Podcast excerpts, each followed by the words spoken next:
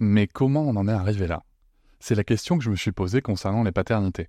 Pour y répondre, je vous propose de découvrir la BD Papa Sapiens, qui raconte l'histoire des pères à travers les âges avec humour et les chouettes dessins de Sévanie. Elle va paraître le 6 juin prochain. Vous pouvez la précommander dès maintenant et avoir un cadeau idéal pour la fête des pères. Alors rendez-vous dans votre librairie préférée ou dans les liens en description de l'épisode ou sur mes réseaux sociaux. Avec quelqu'un qui a dit que je peux pas jouer aux poupées et après j'ai.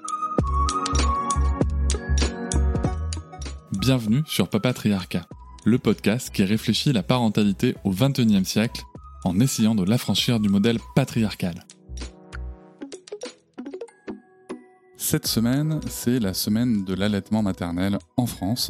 C'est un sujet que, vous savez qui, me tient beaucoup à cœur, la normalisation de l'allaitement maternel, la facilitation euh, de l'allaitement maternel pour les mères euh, et les parents dont c'est le choix libre et éclairé, bien entendu. Il faut que ça reste quelque chose qui soit libre et éclairé. Mais aujourd'hui, l'accompagnement n'est pas euh, au, niveau, en tout cas pour dire que c'est parfaitement libre et éclairé, en tout cas l'accompagnement des parents, des mamans et donc euh, des petits bébés. Pour parler de ce sujet, j'ai le plaisir de recevoir Marion Guérin. Elle est infirmière puéricultrice depuis 16 ans, dont 13 passées au CHU de Bordeaux dans une unité de soins intensifs néonataux. Elle a obtenu son label IBCLC en 2014. Elle s'installe en tant que consultante en lactation libérale en 2020, donc labellisée IBCLC. Et elle est aussi maman de deux enfants de 8 et 14 ans. Alors c'est une personne que je connais hein, dans, la vraie vie, dont je connais beaucoup le travail, que j'ai vu accompagner euh, des, familles. Et, euh, voilà, donc c'est avec un grand plaisir que je la reçois aujourd'hui pour parler euh, justement de, ce sujet de l'allaitement maternel avec, pendant cette semaine de l'allaitement maternel 2023, un point particulier qui est la reprise du travail. Nous allons en parler, voir euh, comment ça se passe, quel est l'impact de, la législation actuelle sur la reprise du travail par rapport à l'allaitement maternel euh, global en France, quels sont les droits et les possibilités pour les mères et les parents allaitants pour pouvoir continuer cet allaitement dans les meilleures conditions euh, avec cette reprise du travail? Voilà, on va voir un petit peu tous ces sujets, bien sûr, quel est le rôle du père, du coparent dans l'accompagnement, quel peut être le rôle des entreprises et quelles seraient les politiques publiques à mettre en place. On va évoquer tout ça. Ma première question, parce que bon, je vous dis, elle est consultante en lactation IBCLC.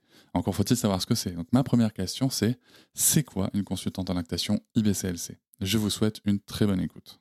Alors IBCLC, c'est euh, un acronyme qui en fait euh, caractérise un label. Alors cet acronyme, il est en anglais et il veut dire International Board Certified Lactation Consultant. C'est un label qu'on obtient à l'issue euh, d'un concours. C'est un concours qui est international, donc il est passé le même jour dans tous les pays du monde. c'est un label qu'on obtient pour cinq ans, qu'il faut renouveler euh, donc régulièrement pour prouver finalement qu'on est à jour euh, sur toutes les nouveautés et à jour sur les nouvelles études qui paraissent assez souvent euh, autour de l'allaitement. Avant de pouvoir euh, passer ce diplôme, il y a pas mal de prérequis, euh, ce qui fait qu'on est beaucoup, en tout cas en France, à être euh, professionnel de santé à la base. Pour ma part, je suis infirmière puricultrice. Il y a d'autres voies d'accès qui sont possibles. On peut tout à fait, avec des heures d'accompagnement très nombreuses et spécifiques, on peut aussi accéder à ce label mais voilà, il y, a des, il y a trois voies d'accès, il faut aller se renseigner un petit peu. Donc c'est le gage en fait pour les familles euh, de la sécurité, euh, des connaissances autour de l'allaitement euh, pour un accompagnement le plus efficace possible. D'accord, donc si je comprends bien, dans ce qui est nécessaire pour devenir consultante en lactation certifiée IBCLC, je veux dire IBCLC parce que sinon c'est très long à dire, il faut avoir quand même été en contact des familles, des bébés et, et, de tout ce qui tourne autour de la périnatalité quand même. Oui, oui c'est ça. Il y a euh, un minimum de 1000 heures d'accompagnement dans les années qui précèdent, euh, ben, d'accompagnement à l'allaitement, hein, dans les années qui précèdent le passage du diplôme. Donc, euh, c'est pour ça que c'est souvent des professionnels de santé qui ont travaillé en maternité, en néonat, ou alors des gens qui sont dans le monde de l'allaitement, dans, plutôt dans le monde associatif, qui vont cumuler beaucoup d'heures d'accompagnement pour pouvoir prétendre au passage de l'examen. D'accord, c'est-à-dire que même si c'est pas sous un, quelque chose d'officiel comme un service de santé publique, euh, on peut cumuler des heures qui seraient valables même en associatif. Ah oui, d'accord. Oui, c'est il y a trois voies. Voilà, la voie la plus on va dire la plus courte, la plus facile, euh, c'est la voie quand tu es déjà professionnel de santé. Mais après, euh, oui, tu as d'autres voies possibles. dans tous les cas, ça veut dire que quand même, IBCLC, ça valide une certaine expérience, une certaine connaissance. Aussi dans l'accompagnement Est-ce que, est que, vous êtes formé à l'accompagnement? Oui, Parce que, On est formé à l'accompagnement. C'est une chose d'avoir les connaissances, mais on peut très bien être une grosse connasse et avoir des connaissances. c'est ça. non, non, on est formé à l'accompagnement, à l'écoute active, à savoir recevoir les émotions. oui, bien sûr. Et puis, tout ce qui, dans tout ce qui va concerner l'enfance. Bah, au développement euh, neuroaffectif, etc. Il y a beaucoup d'IBCLC en France? Euh, je pense aux dernières nouvelles, on, doit être entre 500 et 600 euh, en France, à mon avis. Entre les nouvelles, celles qui ne recertifient pas, vu comme je t'ai dit, c'était tous les 5 ans. Il y a certaines IBCLC qui ne recertifient pas le label tous les 5 ans non plus. Quoi. Donc ça va, ça vient. Et donc elles n'ont plus le droit d'utiliser le titre? Elles n'ont plus le droit de coller le label à, côté de leur titre de consultante. Ouais. Alors maintenant, on va essayer de se parler un petit peu plus de, l'allaitement dans la globalité en France. C'est quoi les, chiffres de l'allaitement en France? Il y, a, combien de, mères allaitantes euh, qui sortent comme ça, qui allaitent euh, en sortie de maternité à un mois, six mois, deux ans? Bon, la, question est longue, elle est complexe, hein, mais voilà, les chiffres de l'allaitement en France, c'est quoi globalement? Un des derniers chiffres qui sont sortis en octobre 2022, c'est les chiffres de la dernière enquête périnatale nationale qui disent qu'il euh, y a 74,2% de femmes en France qui initient l'allaitement c'est-à-dire qui débutent, qui souhaitent débuter un allaitement. Et à deux mois, il y en a encore 38% euh, hein, qui allaitent euh, encore exclusivement. Pour euh, les grossesses de rang 1 et 2, les grossesses de, à partir du rang 3 et plus allaitent plus longtemps. c'est quoi les rangs ah ben, C'est le premier enfant, deuxième enfant, ah troisième enfant. Tu vois Donc en fait, à partir du troisième enfant, les taux d'allaitement sont un peu plus hauts à deux mois. Euh, ce qui va vite nous faire arriver sur le sujet, c'est-à-dire que la reprise du travail en France va impacter directement euh, les, taux d'allaitement euh, à partir de deux mois. Mais ce que tu nous dis, voilà, c'est ça, c'est qu'on est à 74%, qui est quand même assez bas par rapport à d'autres pays. Oui, c'est plutôt bas, oui. Parce que je crois que dans les pays nordiques, on est plutôt autour des 90, 90%. en Espagne aussi, ça tourne plutôt bien. Je pense qu'on doit être à peu près kiff-kiff, à mon avis, avec ah l'Espagne. là où on va avoir quand même quelque chose qui se stabilise il y a une petite perte, euh, même dans les pays nordiques, hein, il, y a une, petite baisse à 3 mois, mais jusqu'à 6 mois, on est quand même sur des taux assez élevés. Oui. Là, en France, on passe de 74 à 38. Oui. C'est-à-dire qu'on est quasiment divisé par deux. Oui. La, si tu veux, la médiane d'allaitement en France, aujourd'hui, c'est grosso modo 7 semaines. 7 semaines Voilà. Quand tu sais qu'il y a une reprise du travail, ben justement pour les grossesses de rang 1 et 2, à 10 semaines, vu que c'est euh, c'est ce qui est prévu. Hein. Euh, donc on comprend bien que les familles euh, anticipent trois semaines avant la reprise du travail pour commencer le sevrage, introduire du lait infantile et donc arrêter quoi l'allaitement. Du coup, tu as une partie de ton job, c'est aussi d'accompagner les sevrages? Bien sûr, oui, à tout âge je, ne sais pas, des, fois on entend, euh, ça fait on entend euh, dire que les personnes qui soutiennent l'allaitement, c'est euh, il faut absolument allaiter, peu importe ah ben non, moi que, je, que la marée vient ou pas, peu importe. Non, je vais même te dire que même dans les consultations prénatales, notre travail c'est de faire de l'information objective pour que les familles aient toutes les infos justement pour pouvoir faire des choix dits éclairés. Mmh. C'est-à-dire que moi je peux avoir une famille qui part de chez moi après une consultation prénatale en étant sûre qu'elle ne veut pas allaiter. Et c'est OK en fait, c'est très bien parce qu'au moins c'est un choix euh, qui a été pensé, qui a été mmh. avec toutes les données objectives. Et moi, ça me va parce que je ne suis pas là pour faire allaiter euh, les familles. Je suis là pour soutenir des choix parentaux. Mmh, c'est important que tu le précises parce que c'est vrai que moi, j'ai toujours tendance à, recommander, euh, d'ailleurs, c'est un des cadeaux que j'ai fait pour des futurs parents en fait en prénatal, mmh. une consultation avec une IBCLC, tout simplement parce que je me dis que voilà, souvent on entend des choses euh, un petit peu, euh, un petit peu aléatoires. J'ai en image euh, un échange récent avec un ami qui vit au Japon, qui va revenir en France, et sa femme est japonaise. il parlait de faire un enfant, et sa femme est japonaise, alors stéréotype, elle a des petits seins. Mhm. Et on en parlait et tout, et on parlait un peu de tout ça, et, je lui dis, ah, et toi, l'allaitement, t'en penses quoi et tout? Il me dit, ah, mais tu sais, de toute façon, je pense qu'elle pourra pas allaiter parce que voilà, elle a trop petits seins. donc je lui ai dit, mais ça n'a rien à voir du tout, du tout. Donc ça sert aussi à ça. Ça veut pas dire que elle fera forcément le choix d'allaiter. Ça veut juste dire qu'en fait, on peut aller lever des croyances limitantes qui font que on va faire un choix éclairé qui sera ce qu'il est. Mais, euh, mais ça peut être intéressant. Bah, l'idée, c'est ça, c'est débunker les idées reçues. C'est vraiment le rôle des IBCL, c'est quoi C'est vraiment la, notre particularité. Voilà. On n'est pas là pour forcer, pour encourager, mais pour filer de la bonne info. Mmh, tout à fait. Non, mais c'est important de le préciser parce que c'est vrai qu'on peut voir parfois sur les réseaux sociaux des, des, des communications qui peuvent être euh, très culpabilisantes hein, pour, pour, les personnes qui ne veulent pas allaiter, mmh. alors qu'on n'est pas du tout dans un contexte en plus où l'allaitement, comme tu l'as dit dans les chiffres, c'est, c'est pas la norme en fait. L'allaitement au-delà de. Mmh. Enfin, l'allaitement déjà jusqu'à 6 mois, c'est pas du tout la norme. Donc voilà, moi je pense à ma fille qui a été allaitée 4 ans, si c'est absolument pas la norme. voilà. Donc, euh, donc voilà, c'est important de le rappeler. Tu nous disais euh, que justement les, les chiffres montrent que la reprise du travail travail, enfin à peu près la période voilà, où il y a la reprise du travail, mm. euh, ça va avoir cet impact en fait. Donc d'après ton expérience, d'après les études, c'est vraiment la reprise du travail qui vient euh, percuter en premier. C'est la première cause de, de fin d'allaitement euh. Alors, c'est c'est une grosse cause. Après, ce qui est aussi noté sur l'enquête nationale périnatale, là, c'est le manque d'accompagnement. il y a aussi une grosse baisse d'allaitement aux alentours de trois semaines, qui est due souvent à des difficultés, des femmes qui vont se retrouver seules euh, face à cette euh, pratique d'allaitement, au comportement euh, spécifique de leur bébé et qui vont manquer de soutien à ce moment-là. Et donc là, je crois que voilà, les, réseaux de soutien, les associations de, de, parents, de mères allaitantes ont vraiment toute leur place pour euh, encourager et, mettre du sens sur ce que vivent ces femmes à ce moment-là. Et nous aussi, IBCLC, on est là bien sûr pour, euh, pour ces mères dans ces périodes-là. Donc oui, il y a le travail, mais euh, il y a aussi le manque d'accompagnement qui est criant quand même en France. Les femmes se retrouvent très vite très seules dès qu'il y a une difficulté d'allaitement. Oui, puis il y a les pères et les coparents aussi. Bon, on va, s'en parler, mais c'est vrai que c'est un vrai sujet, tu vois. C'est que là, on parle de l'allaitement, on parle des mères, on parle des femmes. Mm. Euh, pas fait, enfin, dans la plupart des cas, elles n'ont pas fait toutes seules le bébé. Donc il y a aussi un, rôle à jouer. On, va s'en parler. Mais alors du coup, qu'est-ce qui fait que la reprise du travail euh, est un facteur aussi euh, important de, de, la chute de l'allaitement? Alors déjà parce qu'au niveau organisationnel et charge mentale, ça va rajouter des choses à penser au planning de la journée de la femme.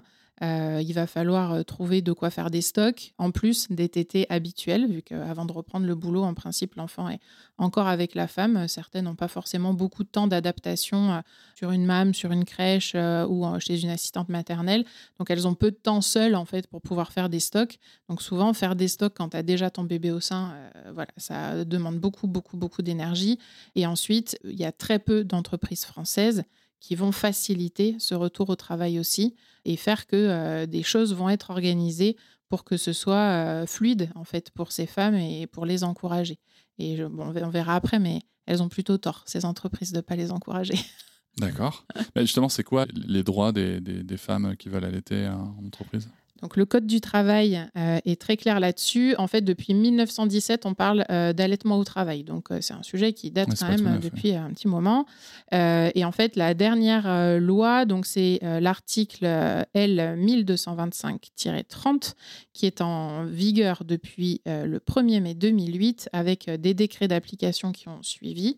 cette loi, elle garantit aux femmes dans la première année d'allaitement une heure euh, consacrée euh, à l'allaitement.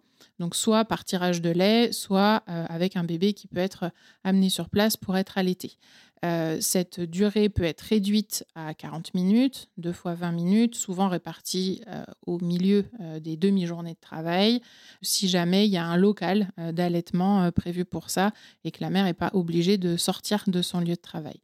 Petit couac, euh, c'est que euh, cette loi n'a pas prévu de rémunérer euh, eh cette heure. Donc après, il faut jouer fin avec son employeur parce que finalement, quand il y a des pauses clopes, les gens ne demandent pas non plus à ne pas être rémunérés sur les temps de pause. Donc bon, une femme qui tire son lait, elle en a pour 10 minutes, un quart d'heure, c'est pas non plus si long que ça. Mais c'est intéressant ce que tu dis, c'est qu'on puisse se dire que c'est normal de rémunérer des gens pour qu'ils aillent détruire leur vie, alors qu'on ne va pas rémunérer des mères pour qu'elles puissent nourrir un enfant. Oui, exactement. Euh, c'est assez fou.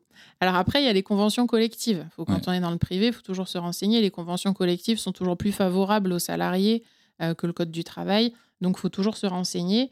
Et j'ai trouvé euh, deux entreprises privées françaises qui ont un projet autour de l'allaitement. il, y en a sûrement, il y en a sûrement d'autres. il y a l'entreprise Dell, Euh, c'est les ordi, hein, je crois. Ouais, ça. voilà. Euh, donc, euh, cette entreprise a développé des mutu- une mutuelle, en fait. C'est la mutuelle de leur entreprise qui prévoit des consultations avec des IBCLC.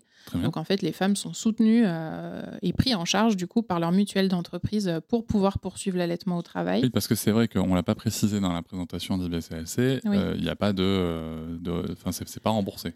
Alors, tout dépend du métier que tu fais à la base. Oui, bien sûr. Euh, si, euh, par exemple, une sage-femme, euh, elle peut faire passer des consultations avec une prise en charge par rapport à la sécurité sociale. Si tu es déjà dans une profession. Ou un médecin, quoi. Oui, voilà. Si tu es déjà. euh, Parce qu'il peut y avoir des médecins IBCLC, des Mhm. sages-femmes IBCLC, mais moi, dans ma profession d'infirmière puricultrice, ma profession dans le libéral, euh, c'est compliqué.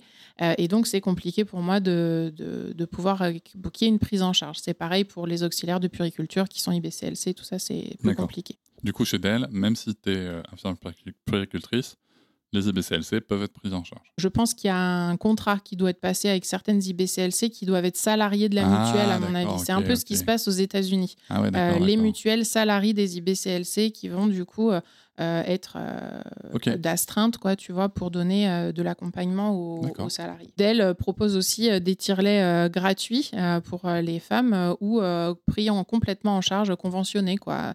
Donc euh, ça, c'est l'entreprise qui va le mettre en place. Donc ça, c'est plutôt cool. Ouais, c'est plutôt cool aussi, ouais. Merci euh, Dell. Euh, après, j'ai trouvé la Banque Populaire. Euh, donc, on sait que les banques, parfois, elles ont quand même, euh, il y a quand même des belles conventions collectives. Et en l'occurrence, à la Banque Populaire, c'est plutôt sympa parce que si tu as, donc c'est l'article 51.1 de leur convention, si tu as 9 mois d'ancienneté, tu as le droit à un congé rémunéré supplémentaire qui s'appelle du coup le congé parental d'éducation. Et avec un certificat qui explique que tu allaites ton enfant, tu as droit à 45 jours euh, en plus à plein salaire ou 90 jours en plus à demi-salaire, ce qui quand même prolonge mal, le congé maternité. Et donc ça, c'est vraiment intéressant. Et je pense que ces entreprises-là ont tout compris parce que c'est un réel atout. Il y a une étude qui a été faite aux États-Unis qui a comparé euh, deux sociétés, euh, deux, entreprises quoi, qui avaient un programme de soutien à l'allaitement maternel. Et ils se sont rendus compte que déjà 86% des bébés allaités euh, ne sont jamais malades pendant leur première année. C'est pas une énorme étude, c'est deux entreprises, hein, d'accord. Bon, et que quand les enfants étaient malades, ça a entraîné deux fois moins de journées d'absence chez les femmes. Et qu'en plus, euh, le deuxième chiffre qu'on a, c'est que 74% des pathologies de bébés allaités n'entraînent pas d'absentéisme maternel, contre 57% chez les mamans nourrissant leur bébé au lait infantile. Donc on entend qu'elles sont moins absentes, que les pathologies des bébés sont moins graves, donc entraînent moins euh, d'absentéisme encore une fois. Donc finalement, en termes de performance euh, et d'efficacité pour un employeur, il a tout intérêt à motiver euh, ses salariés à continuer à poursuivre l'allaitement dans la première année. Oui, bien sûr. Alors, je, recon- je recontextualise le propos, comme tu l'as déjà précisé. hein, c'est juste une étude américaine qui compare deux entreprises. On n'est pas sur, un- Oui. sur une étude très grande. Cela dit, il y a des études qui existent. Alors, je les avais citées dans, le- dans- dans le dossier allaitement. Je vous laisse regarder sur le site internet pour aller rechercher ça. Qui existent et qui montrent que, en effet, la- la- l'allaitement maternel, alors, on n'est pas en train de dire que que les mères qui n'allaitent pas au sein rendent leur bébé malade. C'est pas ça qu'on dit. Mais l'allaitement maternel a des vertus, et dans ces vertus, et qui sont démontrées par des études, euh, c'est que ça réduit ce qu'on appelle la bobologie.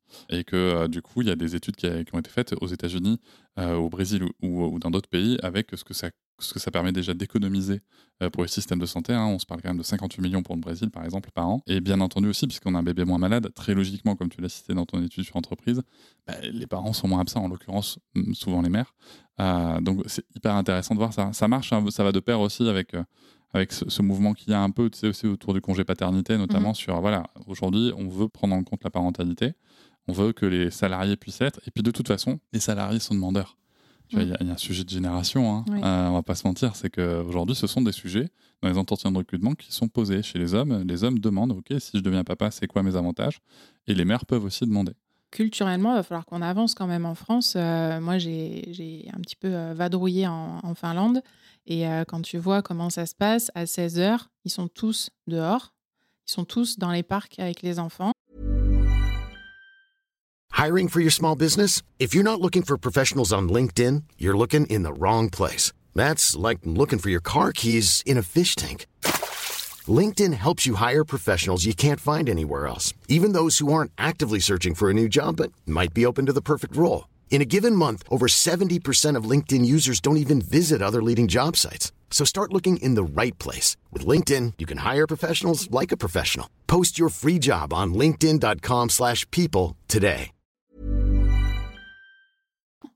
Euh, J'ai parlé avec euh, un couple finlandais qui me disait Mais moi, si on m'appelle en pleine réunion parce que mon enfant est malade, en fait, je pars et je suis encouragée par mes supérieurs à aller récupérer mon enfant malade, en fait. Et Ah, bien là, sûr. je me dis Mais nous, on est hyper mal d'annoncer qu'on doit partir parce que l'enfant est tombé ou l'enfant a 42 fièvres ou machin. On va se dire On va s'en prendre plein la tronche. Et...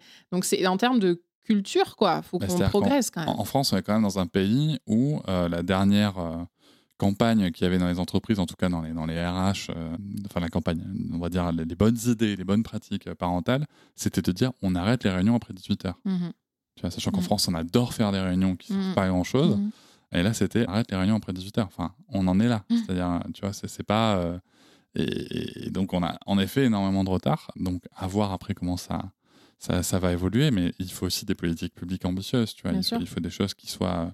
Individuellement, on ne peut pas tout. Les entreprises peuvent faire le job, mais ne peuvent pas tout. Mhm. Il faut aussi des politiques publiques. euh, il faut vraiment une volonté politique Oui. pour, euh, pour, pour que ça avance. Oui, mais c'est ce qui se passe dans les pays scandinaves d'ailleurs. voilà. hein. C'est que quand il y a un congé maternité d'un an à, à plein salaire, forcément, on peut pas lutter au niveau des chiffres. Ah Quoi. bah oui, oui, voilà. mais c'est- pas la peine. Quoi. Donc, euh, et puis en plus, il y a un accompagnement qui est différent. Mm. Et au niveau de la reprise du, du travail, parce qu'on a parlé tout à l'heure du, du père, du coparent, alors on peut rappeler euh, rapidement, si tu veux, euh, comment est-ce que le père ou le coparent peut aider euh, à accompagner l'allaitement, même sans parler de reprise du travail.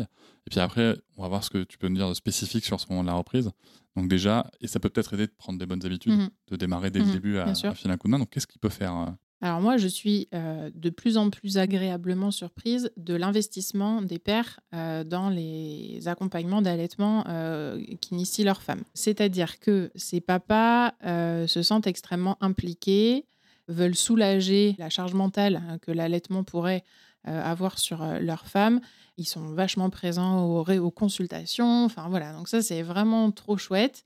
Et ils ont vraiment envie, non pas de nourrir l'enfant, mais plutôt euh, de rendre le quotidien euh, plus facile. Et donc le quotidien plus facile, euh, déjà pour un, un coparent, un papa, c'est de s'assurer du bien-être déjà de la femme qui va allaiter.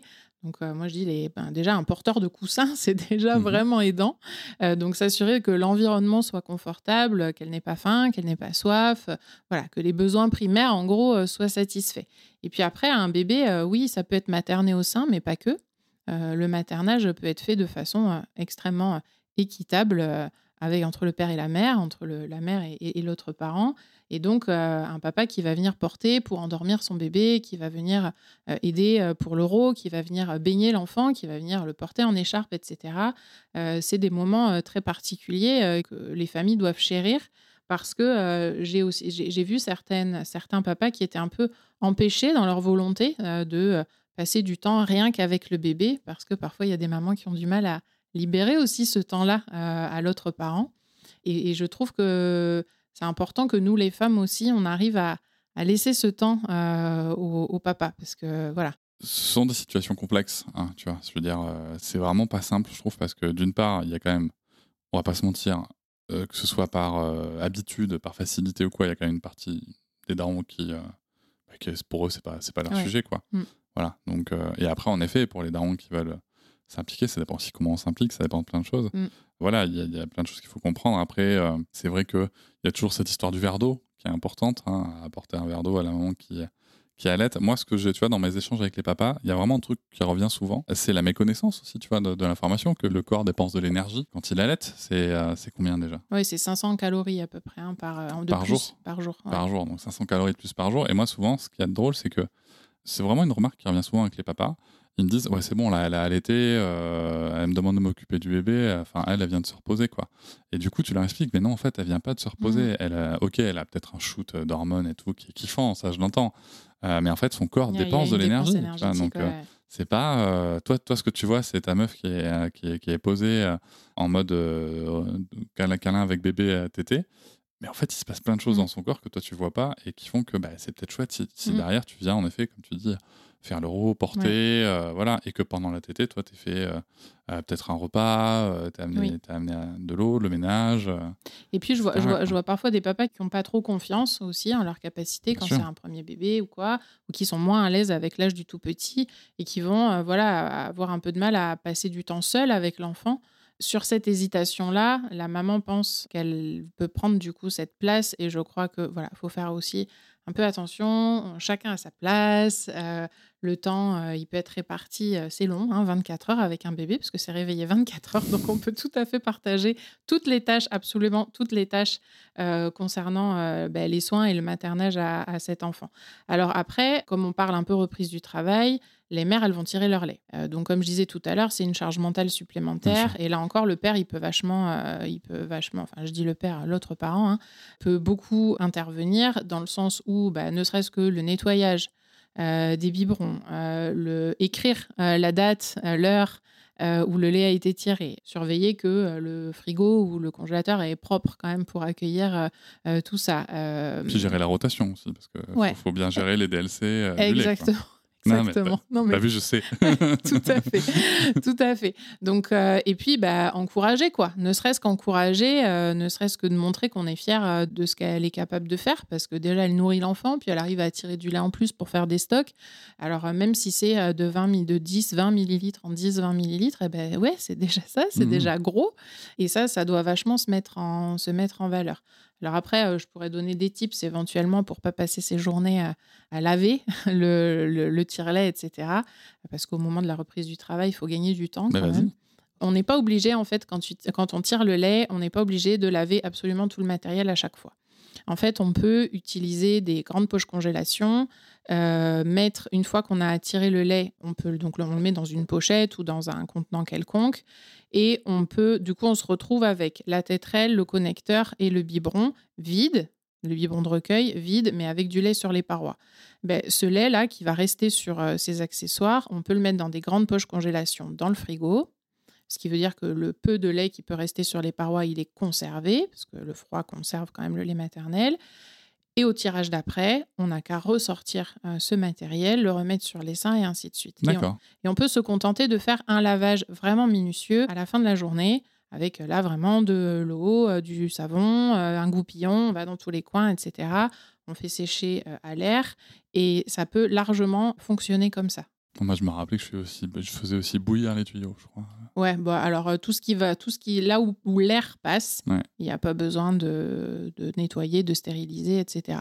Il est plus recommandé de stériliser le matériel pour les, pour les bébés aujourd'hui. Mhm. euh, un lavage minutieux avec du savon, enfin du produit vaisselle ou un cycle en lave-vaisselle sur dans le à l'étage du haut, euh, un cycle normal, hein, assez long quand même. Ça, court, ça a les mêmes impacts qu'une stérilisation dans un stérilisateur. euh, voilà, donc il n'y a pas besoin de faire bouillir et de s'embêter euh, forcément beaucoup. Voilà, donc ça c'est un petit tips un peu sympa. Et puis par rapport au tire-lait, donc là, moi je t'ai parlé des tire-lait classiques avec tuyaux, machin, tout ça, mais aujourd'hui il y a des petites révolutions quand même de tire-lait.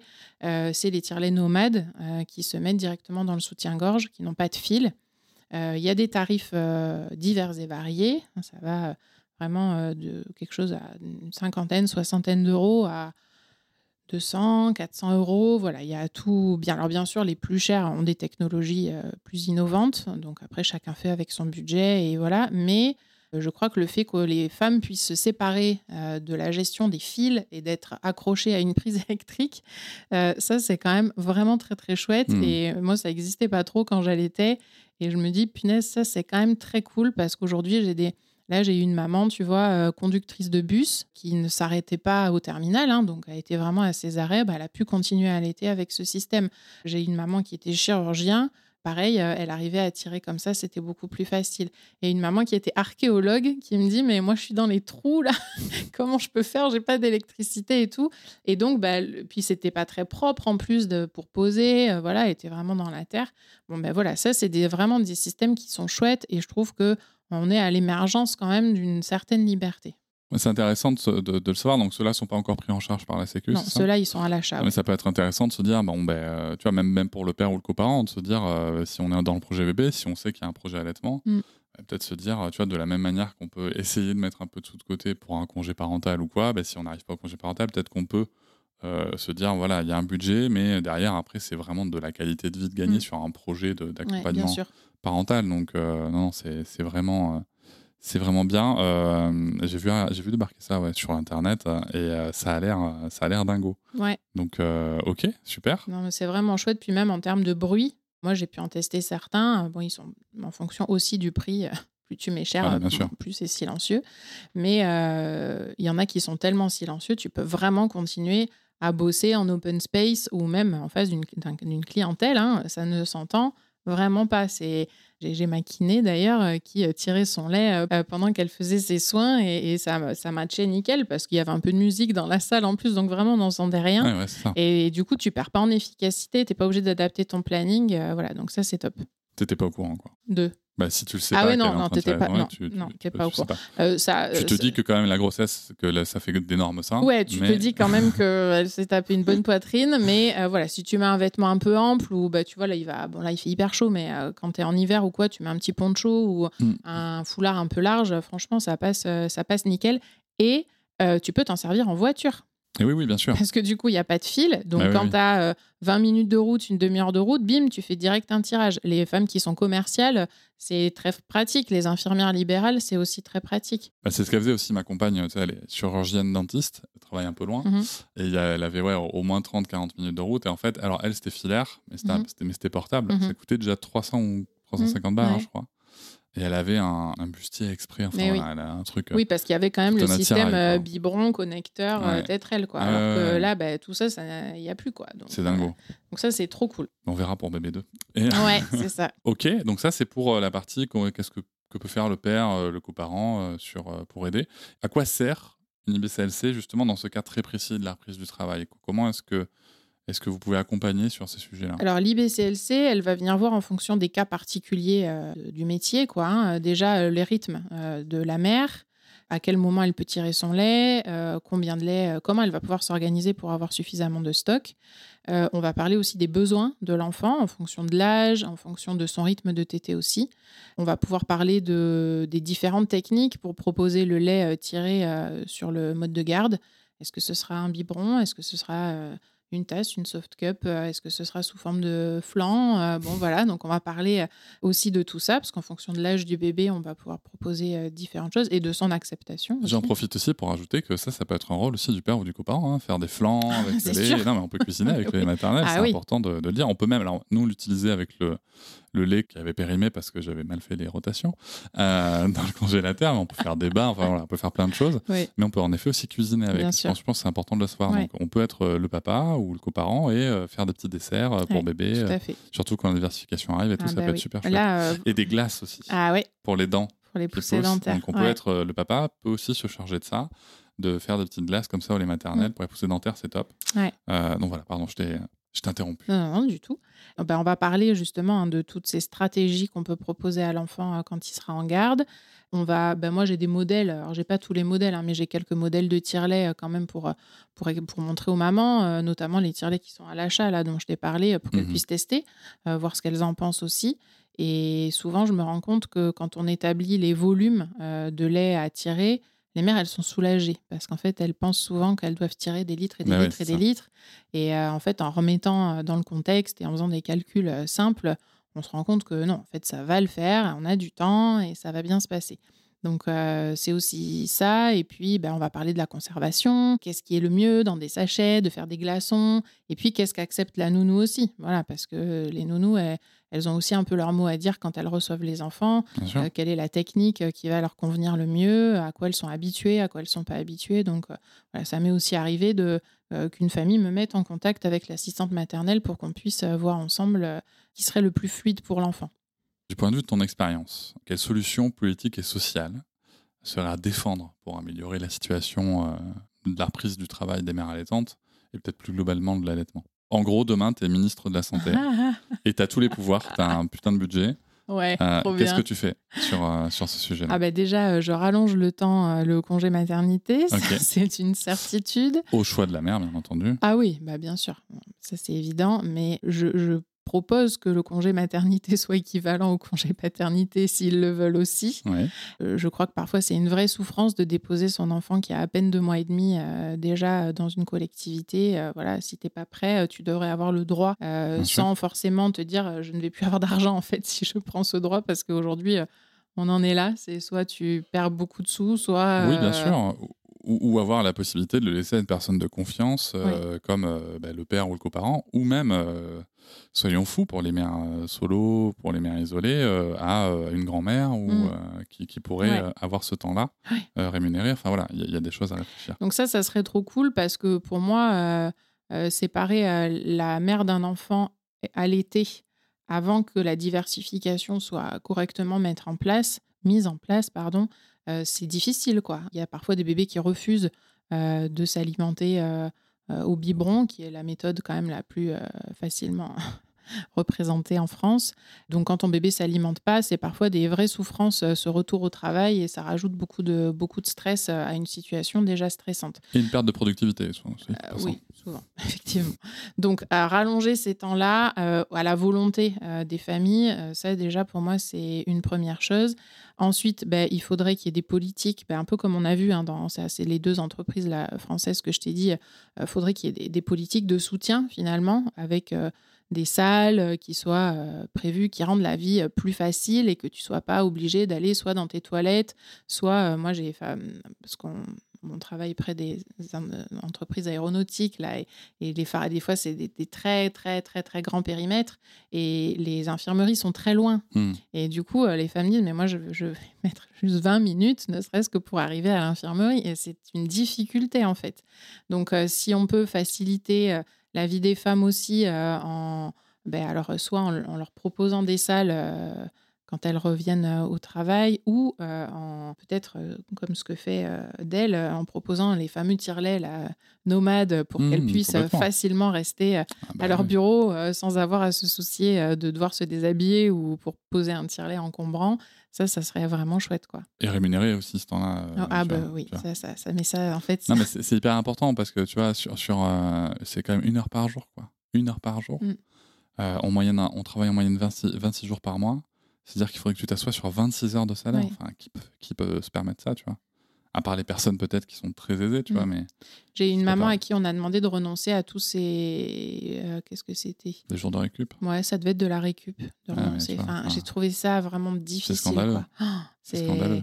Alors que bon, voilà, les pauses, les pauses café, les pauses clopes, et puis bon, c'est- ça dure le même temps en fait, quoi. Donc je, je comprends pas. Je, je trouve Ah oui, ça c'est sûr. vraiment discriminatoire. C'est sûr. Et puis encore une fois, tu vois, c'est socialement, c'est valider le fait qu'on peut prendre des pauses rémunérées euh, pour aller détruire sa santé et qu'on n'a pas le droit de le faire pour, Mm.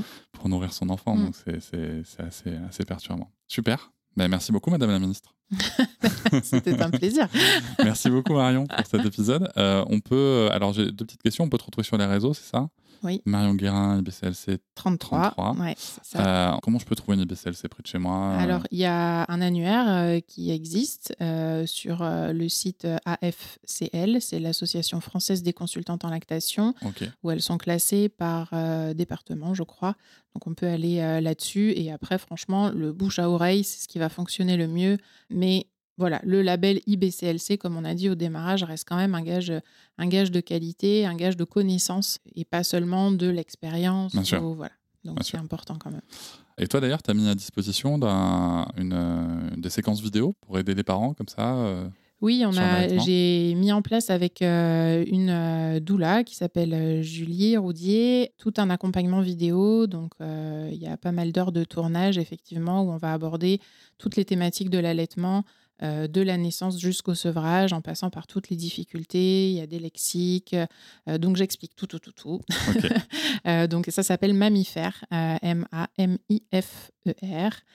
Donc, voilà, pareil, sur- on a une page Instagram qui s'appelle Mammifère. Et puis après, on a un site web. Donc, c'est vraiment aussi en termes de. Quand on veut faire un cadeau en prénatal, alors on Oui, peut euh, bien sûr faire euh, offrir une séance euh, avec une consultante en lactation, mais il y a certaines régions de France qui malheureusement sont pas très dotées en consultante en lactation, et du coup euh, pouvoir euh, offrir euh, ce type de cadeau-là, ça peut être vraiment chouette. Ça coûte combien? Alors, il y a plusieurs packs en fait en fonction de, de ce que recherchent les familles à ce moment-là.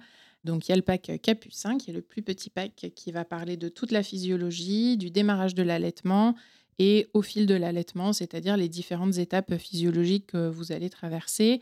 Donc là, ce pack est à 149 euros. Il y a le pack Wistiti qui va inclure en même temps tout le processus de sevrage qui est à 199 euros. Et ensuite, il y a le pack Orang-Outan qui est le pack complet euh, qui va en plus offrir euh, toutes les difficultés de l'allaitement, donc euh, de l'engorgement à l'abcès à la mastite, à la candidose, voilà, avec toutes les, toutes les recettes pour s'en sortir, ainsi que la dernière capsule sur la reprise du travail, justement.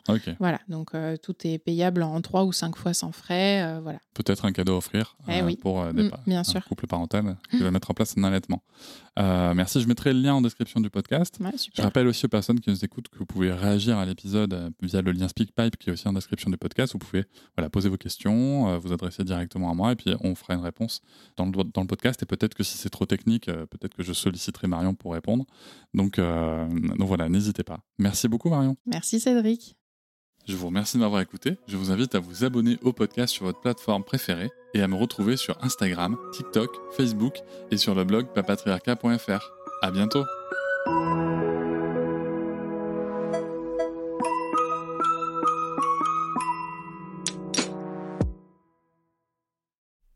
Hop, c'est encore moins. Si tu veux soutenir le podcast, tu peux aussi t'abonner à Papatriarca Plus et découvrir chaque semaine un épisode bonus en plus des 60 déjà disponibles. À découvrir sur tes applis de podcast comme Pocketcast, Castbox ou encore Apple Podcast. À très vite.